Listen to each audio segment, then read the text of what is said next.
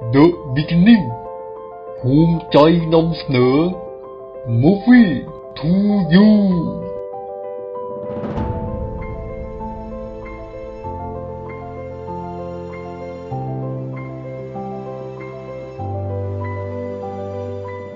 สวัสดีคุณผู้ฟังทุกท่าน กลับมาพบกับผมอีกครั้งนะครับ คิว จากเพจหนังสืออินดี้ดูหนังตามคิว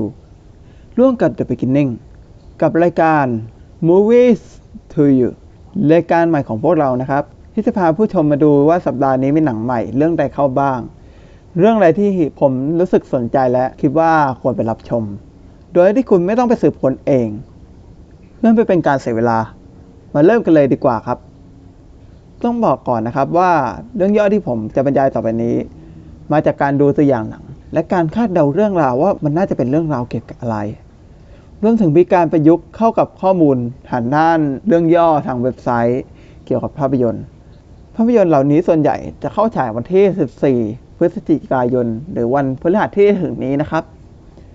เริ่มกันที่เรื่องแรกเลยดีกว่า จองขมังเวท 2020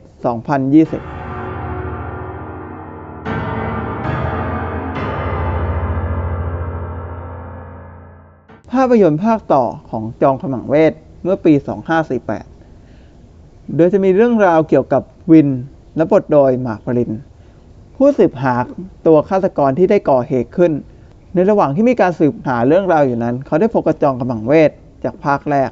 ที่รับบทโดยนกชัดชัย และพบกับองค์กรปริศนาที่กุมความลับบางอย่างเอาไว้ สงครามระหว่างจองขมังเวทกำลังจะปะทุขึ้นศึกแห่งคุณใสยที่ผู้ชมจะรู้สึกลุ้นระทึกไปกับมัน การประทะกันระหว่างจองขมังเวทคนใหม่ และจองขมังเวทในตำนานกำลังจะอุบัติขึ้นกำกับโดยต้อมปิยพันธ์ชูเพชรจากผู้กำกับจองขมังเวทภาคต้นตำรับ เรื่องต่อมาพบกับเจดดานาตี้กระบี่เทพสังหาร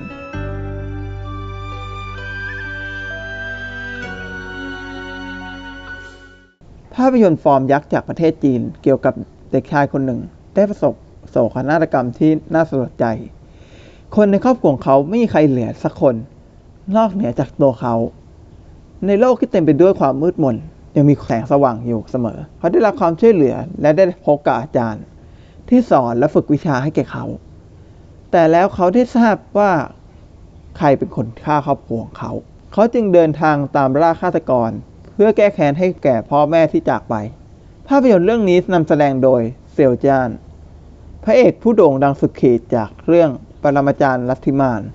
ครั้งนี้มาพร้อมกับภาพยนตร์ฟอร์มยักษ์สุดอลังการ กว่ารายได้ที่ประเทศจีนกว่า 300 ล้านหยวน หรือประมาณ 1,298 ล้านบาท ภายในสัปดาห์แรกเพียงเท่านั้น แค่นี้ก็รับประกันความยิ่งใหญ่ของภาพยนตร์เรื่องนี้ได้แล้ว ว่าเป็นภาพยนตร์ที่ยิ่งใหญ่สมการรอคอยอย่างแน่นอน มาต่อที่เรื่องที่ 3 เรื่อง Code Geass Rulers of Resurrection Code Geass การคืนชีพของ Rulers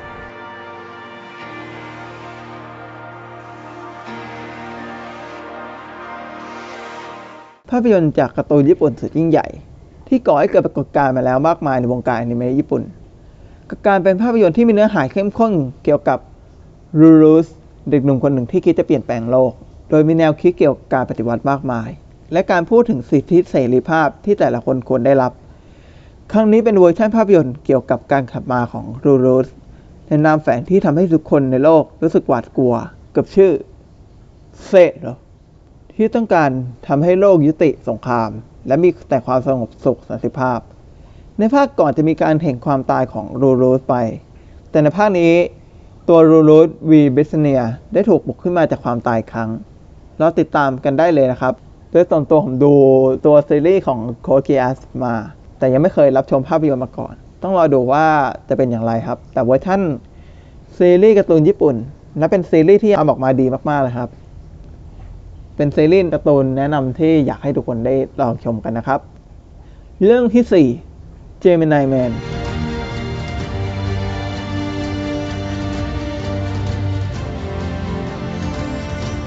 ภาพยนตร์ action thriller สุดอลังการ เกี่ยวกับวิลสมิธรับบทเป็น เฮนรี่โบแกนนักฆ่าที่ตกเป็นเป้าหมายของใครต่อใคร เขาถูกไล่ล่าโดยเจ้าหน้าที่ปฏิบัติการลับที่สามารถคาดการความเคลื่อนไหวของเขาได้ทุกครั้ง เรื่องราวความลับระหว่างเขากับผู้ล่ากำลังจะเปิดเผยขึ้น ภาพยนตร์เรื่องนี้กำกับโดยอั้งลีผู้กำกับรางวัลออสการ์ผู้มีผลงานการกำกับภาพยนตร์เรื่องเยี่ยมอย่าง Brokeback Mountain และ Rise of Pi ครั้งนี้เขากลับมาอย่างยิ่งใหญ่อีกครั้ง ด้วยเทคโนโลยีสมัยใหม่อย่าง 3D Plus หรือ High Frame Rate เทคโนโลยีถ่ายทอดภาพยนตร์ที่เคยถูกใช้ใน The Hobbit ที่มีการรันภาพกว่า 48 เฟรมต่อวินาที ซึ่งมากกว่าภาพยนตร์ธรรมดาถึง 2 เท่า นั่นทำให้ภาพบนภาพยนตร์จะไหลลื่นมากยิ่งขึ้น ในครั้งนี้มีการปฏิวัติเทคโนโลยีอีกครั้ง นี่ไม่ใช่เพียงแค่ 48 เฟรมต่อวิ แต่เป็น 120 เฟรมต่อวิ ผมไม่อยากจินตนาการเลยว่าภาพของภาพยนตร์จะออกมายอดเยี่ยมขนาดไหน ผมคาดว่านี่จะเป็นประสบการณ์ชมภาพยนตร์ที่เราไม่เคยได้รับชมมาก่อนอย่างแน่นอน พบกับประสบการณ์แปลกใหม่ได้เลยที่โรงภาพยนตร์ ในสัปดาห์นี้เรามาพบกับภาพยนตร์ที่น่าสนใจหลายเรื่องนะครับ หลังจากมีภาพยนตร์หลักแนวที่เขาฉายมาในสัปดาห์นี้ มาเรื่องสุดท้ายกันเถอะครับ กับเรื่อง Shakira in Concert El Dorado World Tour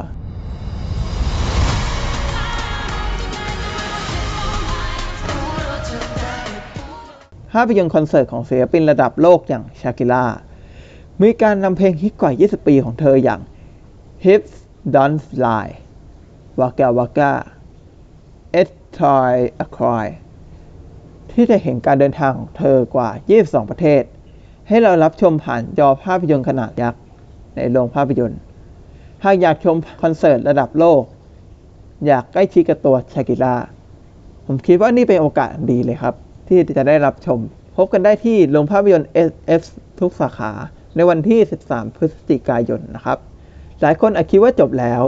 แต่ไม่ครับ เรามีโปรแกรมพิเศษ เป็นภาพยนตร์เรื่องพิเศษสำหรับคนพิเศษครับ ภาพยนตร์คลาสสิกที่หลายๆคนอาจเคยรับชม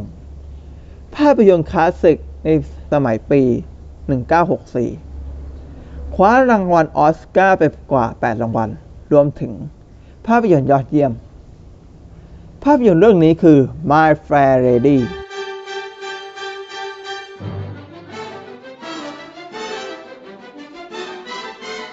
ภาพยนตร์คลาสสิกที่เกี่ยวกับศาสตราจารย์หนุ่ม ผู้เชี่ยวชาญด้านภาษา เขาได้พนันกับพึ่งที่เป็นคู่หูของเขาว่า เขาจะทำให้สาวขายดอกไม้ทั่วไปคนหนึ่ง กลายเป็นสุภาพสตรีชั้นสูง ซึ่งเพียบพร้อมไปด้วยกริยา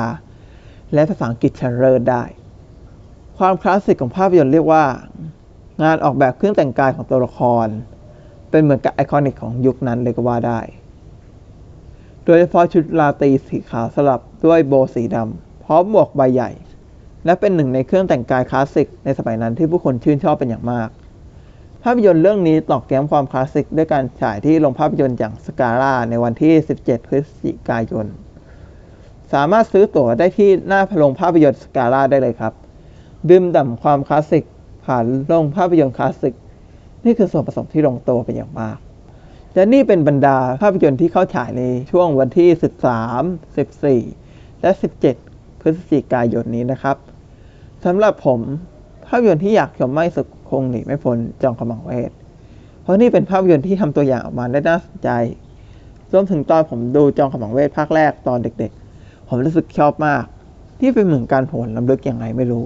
แต่เรื่องอื่นๆก็มีความน่าสนใจอยู่ในตัวสูง เป็นไปได้ก็อยากตามเก็ตเท่าที่ทำได้เลยครับไหนๆก็ไหนๆแล้ว ผมแจ้งเลยนะครับว่ารายการ Movie to You จะมาออกอากาศทุกวันพุธนะครับ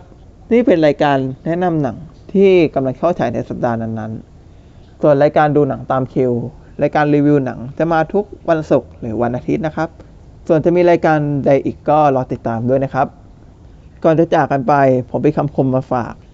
The difference between a lady and a flower girl is not how she behaves but how she is treated ความแตกต่างระหว่างผู้หญิงทั่วไปกับสาวขายดอกไม้ ไม่ใช่พฤติกรรมของเธอ แต่เป็นวิธีที่เธอได้รับการปฏิบัติอลิซ่า ดูลิตเติ้ลจากภาพยนตร์เรื่อง My Fair Lady มาร่วมกันทำให้ภาพยนตร์เป็นมากกว่าภาพยนตร์ ผ่านการรีวิวภาพยนตร์ เกร็ดของภาพยนตร์ และเรื่องราวอื่นๆอีกมากมาย ที่ช่วยให้ท่านผู้ฟังได้รับอรรถรสในการรับชมภาพยนตร์มากยิ่งขึ้นดำเนินรายการโดยคิวจากเพจหนังสืออินดี้ดูหนังตามคิว หากชอบอย่าลืมกดไลค์กดแชร์หรือกดติดตามเพื่อเป็นกำลังใจให้พวกเราด้วยนะครับสำหรับวันนี้ก็สวัสดีครับ